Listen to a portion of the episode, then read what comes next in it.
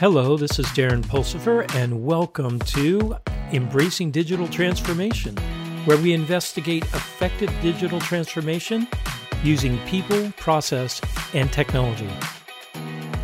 On today's episode, we're going to talk about the information management maturity model and how we can use that model to help our organizations move forward. The information management maturity model is just a small little tool that we use to help assess organizations on where they're currently at as far as progressing and moving forward in uh, their data transformation, specifically around information management or data management. And a lot of times when you look at this model, you're going to find that you're going to have pockets of your organization that are further along. Maybe they're up and governed or even optimized where a majority of your organization is going to be down at basic or you're still working on simplified or standardization. That's okay. When we look at an organization, we know that there's pockets. In fact, we expect there to be pockets um, because you want some groups f- more forward leaning than other groups so that they can go pioneer new things and try things out in a, in a, a lot safer environment than your whole organization moving all at once. So it's pretty typical. So if you're looking at this um, model and you're saying it's all over the place, Darren, break it down into a majority of your teams and then a couple of your teams that might be stars and moving further further ahead. So let's dive right into um, this model and find out uh, what the different phases are. And you know, ultimately, we want to move from where you're at today, which we'll find out, all the way up to what we call real time enterprise where you have foresight and you're creating the future from your information and you're not just a slave to your information. So let's drop right into the first phase, which is standardized. Now, the standardized phase has three different sub phases in it. And the reason we did this is because there's a majority of the organizations that are out there today that really fit in standardized. And if we just threw everyone in one big bucket, then they wouldn't see uh, what they could do next. So let's start at the basic. Now, basic is where you start if you've just been collecting data and you're just management by rea- uh, reaction, right? Oh, something happened. Oh, go do this, pull some data and find out what happened. Um, a lot of times your data is an- uncatalogued, it's scattered all over the place, and you first you're afraid to throw away anything at all. You so you store everything on backups, on all this. In fact, I was working recently with a company, it's been around for a long time. They have 30 years of email backups. I think it's something like uh, 12 ter- uh, terabytes of email backups, and they're afraid to get rid of anything. This is not uncommon. I've seen this in many, many organizations. Um, so if you find yourself there, you may even be above standardized, but you're still afraid to uh, throw anything away pretty typical right now as people are, are learning more about AI and uh, data mining of information. Don't feel bad about it. Um, eventually, we'll get to the point where we start doing better things with our storage. The next phase, once you get above basic, your, your kind of your first baby step, is now looking at data collection. Where is my data? Should I be putting my data into warehouses, somehow centralizing my data just so I have an idea of where my data is and what can I do with it. So I'm starting to centralize that. I start putting in big storage solutions uh, where I have now these big uh, data storage solutions and everything's in one place. That's that centralized mentality. It's all focused on finding out where your data is and bringing it back. The next logical step that people take uh, especially when they start running out of storage because now they're collecting everything and storing it in one place, is they start simplifying and doing data consolidation. They start looking for deduplication of data. Great example is how many versions of the same uh, Word or PowerPoint presentation do I have um, being stored in emails that are sent to everyone? That's a huge problem, right?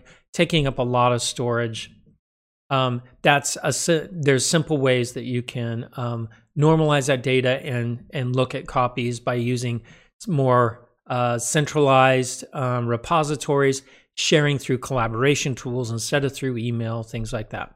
The other thing that you're going to do at this time is you're going to start cleaning your data.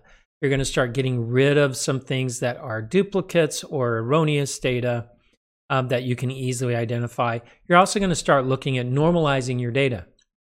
Um, a zip code is a zip code, uh, no matter where it's stored, and understanding, you know, what those normalized data um, attributes are.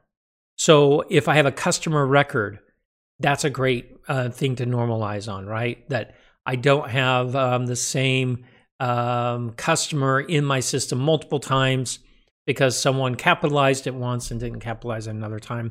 We see this in a lot of CRM systems that are out there today. It's hard to then correlate all the data.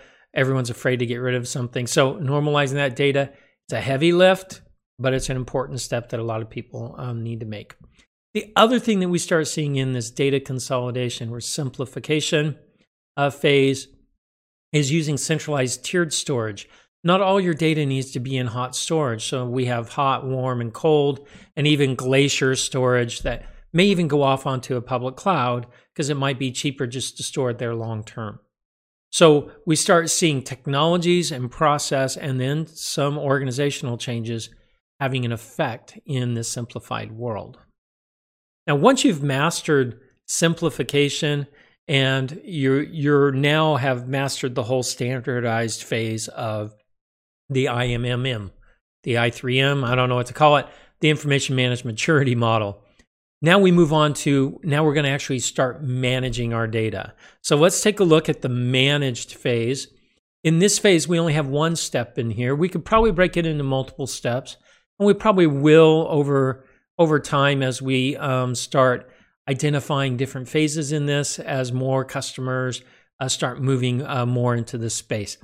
The managed uh, phase is all about now actually managing my data, lifecycle management, uh, creating a metadata um, that helps me understand my data better.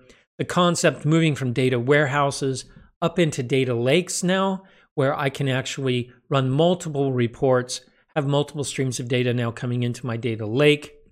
There's a great paper out there on data lake or data swamp. Uh, you can find the link on our on our blog about that. Also, establishing data lineage. Where did this data come from? Is it derived data from raw data? Who originally owned the data? All those things start having an important play in managing my data and lifecycle management. Other things we start seeing in this phase is big data analytics start playing a big role. Big data analytics help me now derive new data and information actually out of my data that I can actually do something valuable with. It's the beginning stages uh, when we're in this phase. We're just now starting to take advantage of some of those tools that are out there.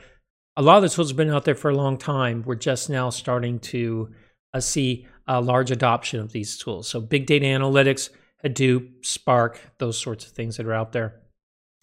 And on the infrastructure side, we're starting to uh, see a movement in this phase away from big centralized storage to more storage virtualization. So now I can easily spin up um, and tear down volumes of data as they're needed. Um, and the automated lifecycle management of that storage can happen on the back end with this storage virtualization as well. So managed really kind of moves me into what I would say today. This would be not bleeding edge, but this would be a front edge of where a lot of people are at. They're just getting their feet wet over the last year in this stuff, um, maybe even the last two years in some people's cases, and it's starting to become operationalized. So I see a lot of organizations that are like, hey, we're doing really well because we're at managed. And I would say, hooray, you guys have moved beyond uh, where you were before with just the standardized. Now you're managed.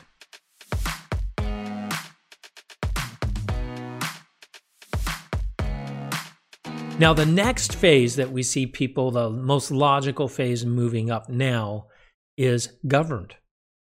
And with the governed phase, we start seeing even the, the best way to look at it is that now I have centralized governor, uh, governance across all my data sources. It's almost like having managed uh, not just the infrastructure or the data itself, but now I'm going to actually manage, and govern the information. Is it classified? Is it fitting in my data compliance that I have? I've injected security in there so only the right people are accessing the right data at the right time. Even your sysadmins can't access data because of the criticality of the data or the classification. In a lot of cases, in government, classification is a big deal. So, making sure people have the right authorization and identity to access that is where we start seeing this uh, really uh, come into play. Another interesting thing we see in this phase is people are starting to use AI. And they're starting to use AI in different ways, both to derive information about the data that they can use for um, business reasons or even tactical uh, reasons, like in the Department of Defense, so that they can make um, life threatening decisions very quickly. So we're starting to see basic AI being used for that. And we're also seeing basic AI being used to actually manage the data as well, um, uh, which is very interesting. We're seeing basic AI being used for data security and, and things like that as well. So um, the next uh, level that we see here is we see the virtualization of data, um, and it's now being distributed. So we don't have that centralized um, data center anymore. Now we've got data that's spread across multiple clouds, across IoT devices, across private data centers. And now I have to manage that in a distributed way, which is very interesting. And governed is really uh, that phase where we're starting to see that. There are some organizations that have already started moving in this space. They are very much leading edge, not quite bleeding edge yet. Um, and there are a lot of tools out there to help in this space. Um, some of them are pretty young still, some of them with startups, but it is most definitely um, uh, tools are available in this space today.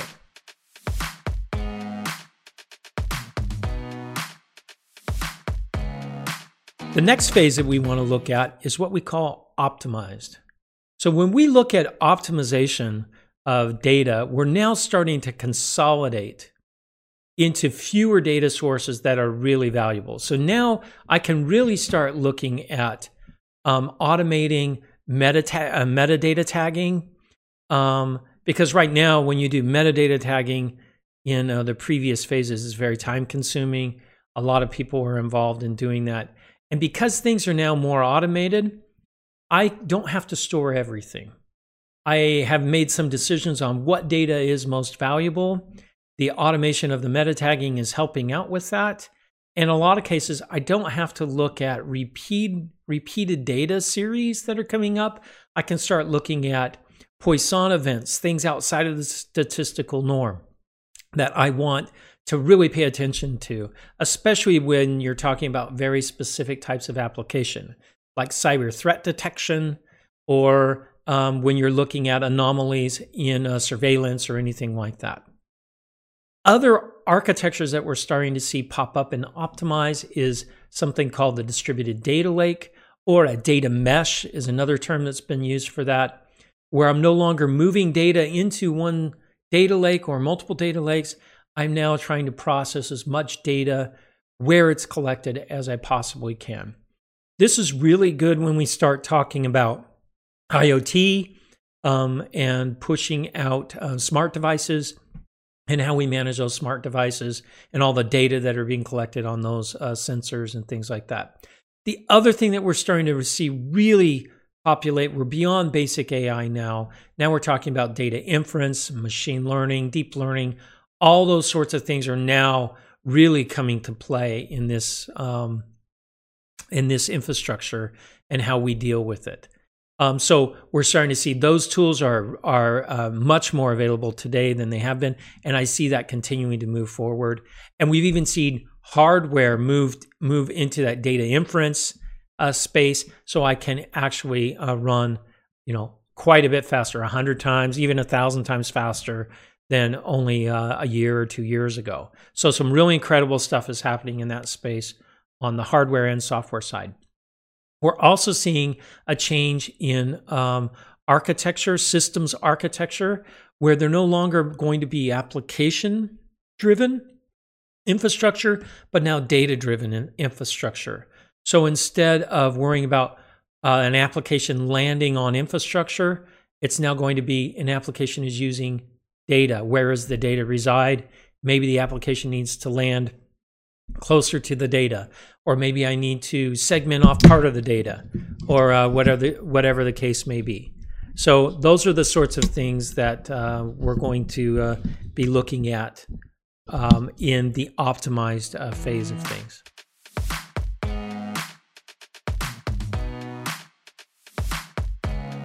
Now, let's move on to innovation. Now, this is where we really want to get to because now we can really start doing some interesting things with the data that we have. And this is where deep learning is really playing an important role. And this is where we get into that real time enterprise that we want, where I can make decisions um, and decisions are being made automatically, both on my infrastructure, my product marketing, my product development, all those sorts of things are now all completely data driven, and we have more and more automation. And we break innovation down into three sub phases insight, perspective, and foresight. Let's start with insight. Well, insight is really um, data driven decision making based off of um, I, I can see what's going on in my ecosystem. It could be in my supply chain, my customer, uh, my CRM system, my customer acquisition, my product development, or it could be in my manufacturing. I'm getting insight into what's actually going on. Right? If we take that to the next level where I'm now prescriptive, now my AI and my systems are now telling me what I should do about the insight that I gathered before. Insight by itself is, is very valuable, but it still requires human interaction and understanding and intuition that we have when we're seeing um, this information. Prescriptive will now be making suggestions on what would be the best course of action based off of this data that we have. And again, this can play an important role in your whole organization um, from supply chain all the way up through customer acquisition software development, product development, whatever whatever the case may be. The more that we get information from our field, from the manufacturing floor, whatever it is, the more prescriptive we can be about the decisions that are being made. So now we've got data driven business um, from this. And then the ultimate where we really want to get to is foresight, where now the data is actually helping me create the future whether it is, uh, let's say I'm in an IT organization using Foresight, I can um, know how much capacity I'm going to need. I can project that capacity out based off of historical norms that I've had or based off of um, changing conditions in my competitors. Foresight requires a lot of data coming in, a lot of training of models, and ultimately that's where we want to get to which leads us to that real time enterprise. That's our ultimate goal, right? That's where we want to get to. So, as you can see, there's a lot in this information management maturity model. Don't get disheartened when you look at this as Darren, you know, I'm st- sitting down here at centralized. I'll never make it past centralized. You may feel that way, but pick something in that same uh, level or above that level where you can say, you know what? Maybe if we just looked at metadata management, we could um, we can move beyond just cleaning our data and now augmenting our data with something that will help you start moving in that direction. I also suggest to people that they also put out a small group that is your pioneering group. They are your, you know, I'm going to plow ahead. Um, have them work on specific things in those next layers up those next phases as you move forward so that they can be in front of you, learn from their mistakes quickly, and then um, bring that feedback into the whole organization. So when you do make moves forward and up the chain of maturity in managing your information, that it's done on um, sure footing so that you're not, you know, oh, am I sure I'm, I'm doing the right thing? I hope uh, this uh, has helped you guys out. Take a look at our blog um, to find out um, more information. There's a white paper out there and um, also a great uh, picture of the maturity model that you can use in your organization. Thanks for listening to Embracing Digital Transformation today. If you liked our episode, go ahead and give us five stars on your favorite podcast or video streaming site. You can also find out more on embracingdigital.com. Until next time, keep moving forward and embrace the digital revolution.